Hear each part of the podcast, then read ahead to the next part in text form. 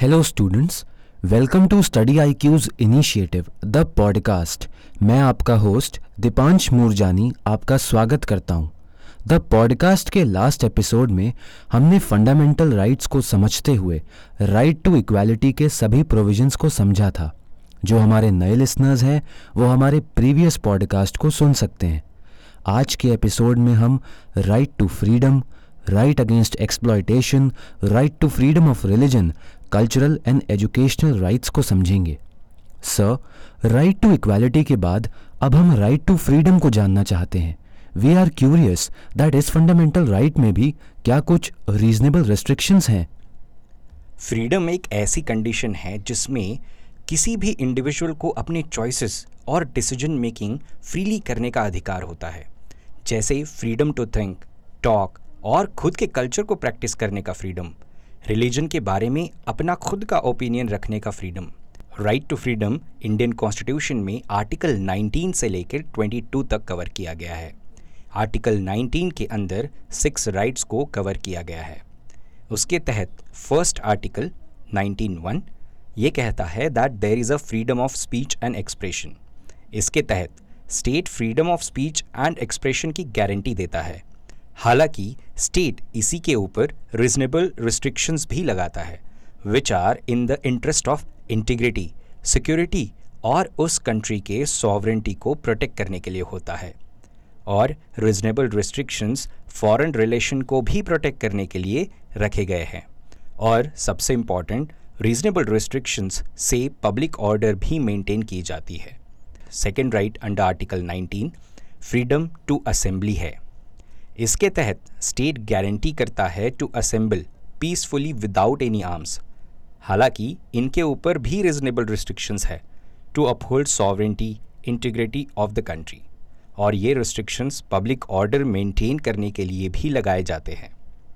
Third right under article 19 is freedom to form association unions और cooperative societies इसके तहत constitution workers को अपना एक राइट देता है टू फॉर्म ट्रेड यूनियंस जो उनके लिए ये एक फंडामेंटल राइट भी बन जाता है। आर्टिकल 19 के अंदर फोर्थ राइट आता है फ्रीडम टू मूव फ्रीली इसके तहत इंडियन सिटीजन्स पूरे इंडिया में फ्रीली घूम सकते हैं। हालाँकि ये राइट भी कुछ रीजनेबल रिस्ट्रिक्शंस के साथ आता है। ये रिस्ट्रिक्शंस इंश्योर करते हैं टू सिक्योरिटी पब्लिक ऑर्डर और ये रिस्ट्रिक्शंस शेड्यूल ट्राइब्स के रीजन को भी प्रोटेक्ट करता है। आर्टिकल 19 के अंदर नेक्स्ट फ्रीडम है, freedom of residence. Indian citizens India के किसी भी पार्ट में रिसाइड कर सकते हैं। ये उनका फंडामेंटल राइट है। लेकिन सिक्योरिटी पब्लिक ऑर्डर और शेड्यूल्ड ट्राइब्स के कल्चर को प्रोटेक्ट करने के लिए इस राइट पर भी कुछ रिजनेबल रिस्ट्रिक्शंस लगाए जाते हैं। आर्टिकल 19 के अंदर सिक्स राइट जो दिया गया है, वो फ्रीडम ऑफ़ प्रोफेशन है। इसके तहत किसी भी सिटीज़न को ये राइट है टू ट्रेड और किसी भी ऑक्यूपेशन को या प्रोफेशन को परफॉर्म करने का फ्रीडम है। हावेवर ये ऑक्यूपेशंस किसी भी इलीगल या इमोरल एक्ट्स को प्रमोट ना करे, ये इनके ऊपर रिजनेबल रिस्ट्रिक्शंस है। फ्रीडम ऑफ़ प्रोफेशन के नज़रिए से एक रीसेंट करंट डेवलपमेंट हम देखते हैं। जहाँ पर राइट टू इंटरनेट एक्सेस की बात होती है। एपेक्स कोर्ट यानी कि सुप्रीम कोर्ट ने Anuradha Bhasin versus union of India के केस में ये डिसीज़न दिया कि freedom to practice any profession और कैरी एनी ट्रेड बिज़नेस और occupation over the medium of internet constitutional protection के अंतर्गत आता है। यानी कि इंटरनेट के मीडियम को फ्रीली यूज़ करने की बात सुप्रीम कोर्ट ने की। उसे अंडर आर्टिकल 19 का एक हिस्सा माना गया। अब ये वर्डिक्ट जो सुप्रीम कोर्ट ने दिया, ये उस कॉन्टेक्स्ट में था जबकि इंडिया के अंदर कंटिन्यूसली इंटरनेट शटडाउन हो रहे थे मल्टीपल रीजन्स में और उसी की वजह से बहुत सारे लोगों के ऑनलाइन के बिजनेसेस ठप हो रहे थे। और इसी के तहत सुप्रीम कोर्ट ने माना कि जो प्रैक्टिसेस और प्रोफेशंस ऑक्यूपेशंस ऑनलाइन प्लेटफॉर्म्स का यूज़ करते हैं, ये उनका अधिकार है कि इंटरनेट का एक्सेस उन्हें मिले। अब हम आर्टिकल 20 के अंदर के प्रोटेक्शंस के बारे में बात करते हैं। आर्टिकल 20 के अंदर protection in terms of conviction to offences की बात की गई है। Protection against arbitrary and excessive punishment for offences is available to citizen foreigners as well as legal entities इसी में तीन प्रोविजंस की बात की गई। आर्टिकल 20 के अंदर protection in terms of conviction to offences की बात की गई।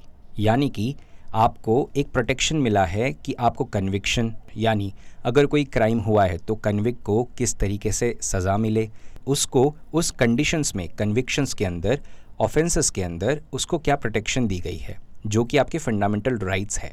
आर्टिकल 20 के अंदर ऐसे कुछ प्रोविजंस है जो कि इन सारे राइट्स को प्रोटेक्ट करता है। पहला प्रोविज़न है retrospective criminal legislation simple words में इसे समझने के लिए किसी भी कन्विक्टेड को, यानी कि जो कोर्ट में कन्विक्ट हुआ है, उसे उस लॉ के तहत पनिश नहीं किया जा सकता जो क्राइम उस टाइम पर किया गया है जहाँ पर उस टाइम पर वो एक्ट अवेलेबल नहीं था। ये राइट ये भी प्रोवाइड करता है कि उस कन्विक्ट को उतनी ही पनिशमेंट मिलेगी जितनी उस लॉ में प्रिस्क्राइब्ड है। उससे ज़्यादा पनिशमेंट नहीं मिल सकती। दूसरी प्रोविज़न नो डबल जियोपार्डी किसी भी इंडिविजुअल को सेम ऑफेंस के लिए दो बार पनिश नहीं किया जा सकता। इसी का मतलब है नो डबल जियोपार्डी इसी प्रोविज़न के अंतर्गत प्रोटेक्शन सिर्फ़ कोर्ट प्रोसीडिंग्स में अवेलेबल होता है। ट्रिब्यूनल्स में भी अवेलेबल होता है। बट डिपार्टमेंटल अथॉरिटीज़ और उनके प्रोसीडिंग्स में ये प्रोटेक्शन अवेलेबल नहीं होता। तीसरी प्रोविज़न जो आर्टिकल 20 के अंदर है वो है नो सेल्फ इंक्रिमिनेशन इसका मतलब किसी भी इंडिविजुअल को खुद के अगेंस्ट विटनेस बनाने के लिए कंपेल नहीं किया जा सकता। इसी प्रोविज़न के अंतर्गत protection is extended only to criminal proceedings civil proceedings के लिए कोई प्रोटेक्शन नहीं ग्रांट किया गया है। इसी श्रृंखला में हमारा नेक्स्ट आर्टिकल आता है आर्टिकल 21 और यूपीएससी एग्ज़ाम के लिए आर्टिकल 21 ये बहुत इंपॉर्टेंट हो जाता है। हमने देखा है in the previous year questions also चाहे वो प्रिलिम्स हो या मेंस आर्टिकल 21 के ऊपर क्वेश्चंस ज़रूर हमें देखने मिलता है। आर्टिकल 21 के तहत protection of life and personal liberty की बात की जाती है।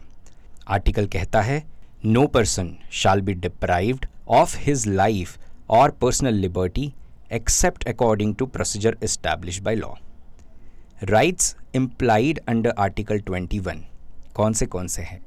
पहला right to privacy justice Puttaswamy case के अंदर 2017 में इस राइट टू प्राइवेसी को आर्टिकल 21 के अंदर अपहेल्ड किया गया। दूसरा passive euthanasia and right to execute a living will यानी कि अपने मर्ज़ी से खुद को ख़त्म कर देना। ये एन कॉमन कॉज केस 2018 के अंदर 21 के अंदर इंश्राइन किया गया। Right to marry a person of one's choice जो अभी रिसेंटली हदिया केस 2018 में हुई थी, उसके अंदर सुप्रीम कोर्ट ने ऐसा बोला कि आप अपने मर्ज़ी से किसी से भी अपने चॉइस से शादी कर सकते हैं। चौथा राइट टू रेप्यूटेशन जो सुप्रीम कोर्ट ने 2016 के अंदर सुब्रमण्यम स्वामी केस के अंदर बोला गया कि no one can harm the right to protection supreme court of India ने आर्टिकल 21 को heart and soul of the fundamental right बताया है। आर्टिकल 21 के बाद हमें आर्टिकल 21 ए के बारे में जानना चाहिए। Article 21 A right to education की बात करता है which makes free and compulsory education a fundamental right for all childrens in the age group of six to fourteen years ये right to education eighty six constitutional amendment 2002 के तहत add किया गया था। Prior to eighty six constitutional amendment act provisions of providing free and compulsory education जो कि directive principle के article 45 में मेंशन थे, ये प्रोविजंस जो डायरेक्टिव्स थे स्टेट के लिए, इसी वजह से वो राइट्स और उसके बाद 2006 में उस राइट टू एजुकेशन एक्ट में तब्दील हुआ। आर्टिकल 22 लास्ट एक्ट है फ्रीडम एक्ट्स में। Article 22 subsection 1 and subsection 2 punitive detention की बात करता है। यानी कि प्यूनिटिव डिटेंशन एक ऐसा प्रकार का डिटेंशन होता है जहाँ पर आपको कन्विक्ट किया जाता है एक ट्रायल के बाद और फिर आपको अरेस्ट किया जाता है। कुछ राइट्स और सेफगार्ड्स यहाँ पर दिए गए हैं। प्यूनिटिव डिटेंशन के अंदर पहला राइट इन्फॉर्म होने का है, जहाँ पर आपको इन्फॉर्म किया जाएगा। दूसरा, आपको कंसल्ट किया जाएगा। और आपको एक डिफेंड करने का राइट भी आपको मिलेगा, जहाँ पर आपको लीगल प्रैक्टिशनर से हेल्प मिलेगी। दूसरा राइट होता है प्रिवेंटिव डिटेंशन के अगेंस्ट प्रिवेंटिव डिटेंशन एक ऐसा डिटेंशन टाइप होता है, जहाँ पर कोई क्राइम होने से पहले या उसका एंटीसिपेशन होता है, तब आपको पहले ही डिटेन किया जाता है। इसको ही हम प्रिवेंटिव डिटेंशन कहते हैं। अगर इस तरीके से कोई किसी को प्रिवेंटिव डिटेंशन में रखा गया है तो वो तीन महीने से ज़्यादा नहीं रख सकते हैं। अनलेस एंड अनटिल उसको एडवाइजरी बॉडी ने अप्रूव किया हो to keep that person in custody more than three months under preventive detention में भी आपको इन्फॉर्म होने का राइट है। सर हमारा नेक्स्ट फंडामेंटल राइट है राइट अगेंस्ट एक्सप्लॉयटेशन स्टूडेंट समझते हैं कि right against exploitation human trafficking और फोर्स्ड लेबर से रिलेटेड होता है। लेकिन हम इस फंडामेंटल राइट right के कुछ प्रोविजंस के बारे में जानना चाहते हैं। Article 23 traffic in human being and force labour को प्रोहिबिट करता है। आर्टिकल 23 वन के अंदर ये ऐसा प्रोविज़न है जहाँ पर ह्यूमन बीइंग्स को, यानी कि beggars force labours and other forms of force labours को फॉर एग्ज़ाम्पल इमोरल ट्राफिकिंग ऐसे तरीके के एक्ट्स को प्रोटेक्ट करता है।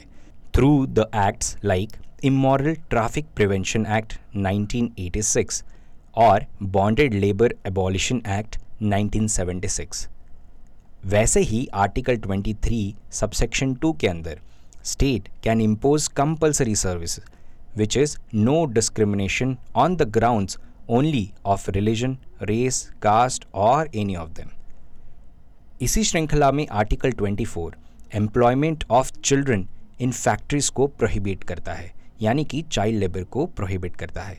इस आर्टिकल में ये employment of children below 14 years of age को हजारडस जॉब्स करने से रोकता है।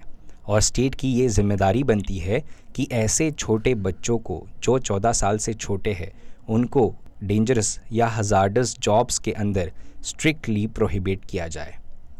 सुप्रीम कोर्ट ने M C Mehta versus state of Tamil Nadu case में ये मैंडेट दिया कि state authorities should protect economic social and humanitarian rights of children ये बहुत ही लैंडमार्क जजमेंट है जहाँ पर चिल्ड्रन के इकोनॉमिक सोशल और ह्यूमैनिटेरियन वैल्यूज़ और राइट्स को स्टेट को बाध्य करता है to protect their rights sir हमारा नेक्स्ट फंडामेंटल राइट है right to freedom of religion religion की जब बात होती है तो इंडिया बाकी कंट्रीज़ से काफ़ी डिफरेंट है, क्योंकि यहाँ पर स्टेट का कोई रिलीजन नहीं है और सभी रिलीजन्स को स्टेट इक्वली ट्रीट करता है। तो क्या आप हमें इस फंडामेंटल राइट के कुछ केंद्र बिंदुओं के बारे में बता सकते हैं? आर्टिकल 25 के तहत इंडियन सिटीजन को freedom of conscience profession practice and propagation of religion दी गई है। ये आर्टिकल दोनों एस्पेक्ट्स को कवर करता है। Religious beliefs as well as religious rituals इस आर्टिकल में कुछ रीजनेबल रिस्ट्रिक्शंस भी है, क्योंकि freedom of conscience profession practice and propagation of religion का ये मतलब नहीं है कि सिटीजन्स पब्लिक ऑर्डर को, दूसरे इंडिविजुअल्स की हेल्थ को या फिर दूसरे इंडिविजुअल की फंडामेंटल राइट्स को हार्म करे। आर्टिकल 26 के तहत freedom to manage religious affairs individuals को दी गई है। ये article collective freedom of religion को प्रोटेक्ट करता है। और आर्टिकल 25 जो हमने पहले देखा, वो इंडिविजुअल फ्रीडम ऑफ़ रिलीजन को प्रोटेक्ट कर रहा था। जैसे कि आर्टिकल 27 इस आर्टिकल में कुछ और भी प्रोविजंस है, जैसे right to establish and maintain religious institutions right to manage their own affairs in matters of religion right to own acquire and administer movable as well as immovable property next article इसी श्रृंखला में article 27 है। Individuals को religion के promotion के लिए payment of taxes से free किया जाता है। No person shall be compelled to pay any taxes for religious purposes ये राइट स्टेट को प्रोहिबिट करता है from being biased towards a particular religion state can however change fees for secular administration और special services अब हम इसे आसान भाषा में समझते हैं। मान लीजिए, अगर कोई मंदिर है या कोई मस्जिद है, वहाँ पर उनके रेवेन्यू में कोई भी हिस्सा स्टेट एज अ टैक्स नहीं मांग सकता। लेकिन वो कोई फ़ीस ज़रूर चार्ज कर सकता है। मान लीजिए, उस मंदिर के बाहर कोई अगर सिक्योरिटी इश्यूज़ है, कोई अगर वहाँ पर सिक्योरिटी प्रोवाइड की जा रही है तो उन सारे एडमिनिस्ट्रेशन की फ़ीस को तो स्टेट डिमांड कर सकता है उनकी फ़ीस को। नेक्स्ट आर्टिकल आता है आर्टिकल 28 जिसके अंदर freedom from attending religious instructions है। यानी कि अगर आप किसी स्कूल एजुकेशन सिस्टम या एजुकेशन इंस्टीट्यूट में जा रहे हैं तो क्या वो अपने रिलीजियस इंस्ट्रक्शंस को आप पे ऊपर फोर्स कर सकता है? यही इस आर्टिकल के अंदर बताया गया है। ऐसे चार प्रकार के इंस्टीट्यूशंस इसके अंदर सेग्रीगेटेड है, जिसमें होली मेंटेन बाय स्टेट यानी कि ऐसा कोई इंस्टीट्यूशन स्कूल जो पूरा स्टेट मेंटेन करता है, उस इंस्टीट्यूट के अंदर कोई भी रिलीजियस इंस्ट्रक्शंस को फॉलो नहीं किया जा सकता। दूसरा रिकग्नाइज बाय स्टेट इसके अंदर रिलीजियस इंस्ट्रक्शंस परमिटेड तो होते हैं, परंतु वो वॉलेंट्री बेसिस पे। तीसरा, जो सिर्फ़ एड रिसीव करते हैं स्टेट से, इसके अंदर रिलीजियस इंस्ट्रक्शंस परमिटेड होते हैं बट वो भी वॉलेंट्री बेसिस पर। और चौथा, जो स्कूल एडमिनिस्टर्ड तो होता है बाय स्टेट बट उसे इस्टेब्लिश किया गया है एक रिलीजियस एंडाउनमेंट ने। इसके अंदर ऐसी कोई भी रिस्ट्रिक्शंस नहीं होती है जो कि रिलीजियस इंस्ट्रक्शंस को बाध्य करे। जैसे कि हमने गुरुकुल देखा है, मदरसा देखा है, ये फोर्थ टाइप के अंदर आते हैं। सर फंडामेंटल राइट्स के ऑर्डर में हमारा नेक्स्ट राइट है कल्चरल एंड एजुकेशनल राइट्स ये बेसिकली माइनॉरिटीज़ से रिलेटेड होता है। तो आप क्या इस फंडामेंटल राइट के प्रोविजंस हमें बता सकते हैं? आर्टिकल 29 के अंदर माइनॉरिटीज़ के इंटरेस्ट को प्रोटेक्ट करने के लिए कुछ राइट्स दिए गए हैं। ऐसा कोई भी सेक्शन ऑफ़ सिटीज़न जिनके पास डिस्टिंक्ट लैंग्वेज हो, जो स्क्रिप्ट और कल्चर्स के अंदर थोड़े से अलग हो, उनके ये यूनिकनेस को प्रोटेक्ट करने के लिए भी कल्चरल और एजुकेशनल राइट्स दिए गए हैं। According to the supreme court ये सिर्फ़ रिलीजियस और कल्चरल माइनॉरिटीज़ तक रिस्ट्रिक्टेड नहीं है। But all sections of citizens को इंक्लूड करता है। No citizen shall be denied admissions into educational institutions fully और partially funded by the state on the ground only on the basis of religion race caste और language मान लीजिए ऐसे कोई minority institute है, वहाँ पर आपको हिस्सा लेना है और आप उस कम्युनिटी से बिलोंग नहीं करते या उस रिलीजन से बिलोंग नहीं करते तो वो इंस्टीट्यूट आपको एडमिशन देने से मना नहीं कर सकता। Article thirty right of minorities to establish and administer educational institutions इसके अंदर all minorities shall have right to establish and administer educational institutions of their choice यहाँ पर नोट करने वाली बात यह है कि माइनॉरिटी टर्म को हमारे कॉन्स्टिट्यूशन में कहीं पर भी डिफाइन नहीं किया गया और इसको भी एक माइनॉरिटी के प्रोटेक्शन के लिए राइट माना जाता है। Sir thank you for your dear listeners आज के एपिसोड को हम यहीं पर कंक्लूड करते हैं। नेक्स्ट एपिसोड में हम right to constitutional remedies and other rights जो हमारा कॉन्स्टिट्यूशन प्रोवाइड करता है, उसको डिस्कस करेंगे। तब तक आप बने रहिए स्टडी आईक्यू के साथ। कीप स्टडिंग और आप इस पॉडकास्ट को कुछ ऑडियो स्ट्रीमिंग प्लेटफॉर्म्स पर, जैसे कि Google podcast Apple podcast Kuku F M Hubhopper Spotify पर सुन सकते हैं। लिंक्स कमेंट सेक्शन में पिन कराए गए हैं। Thank you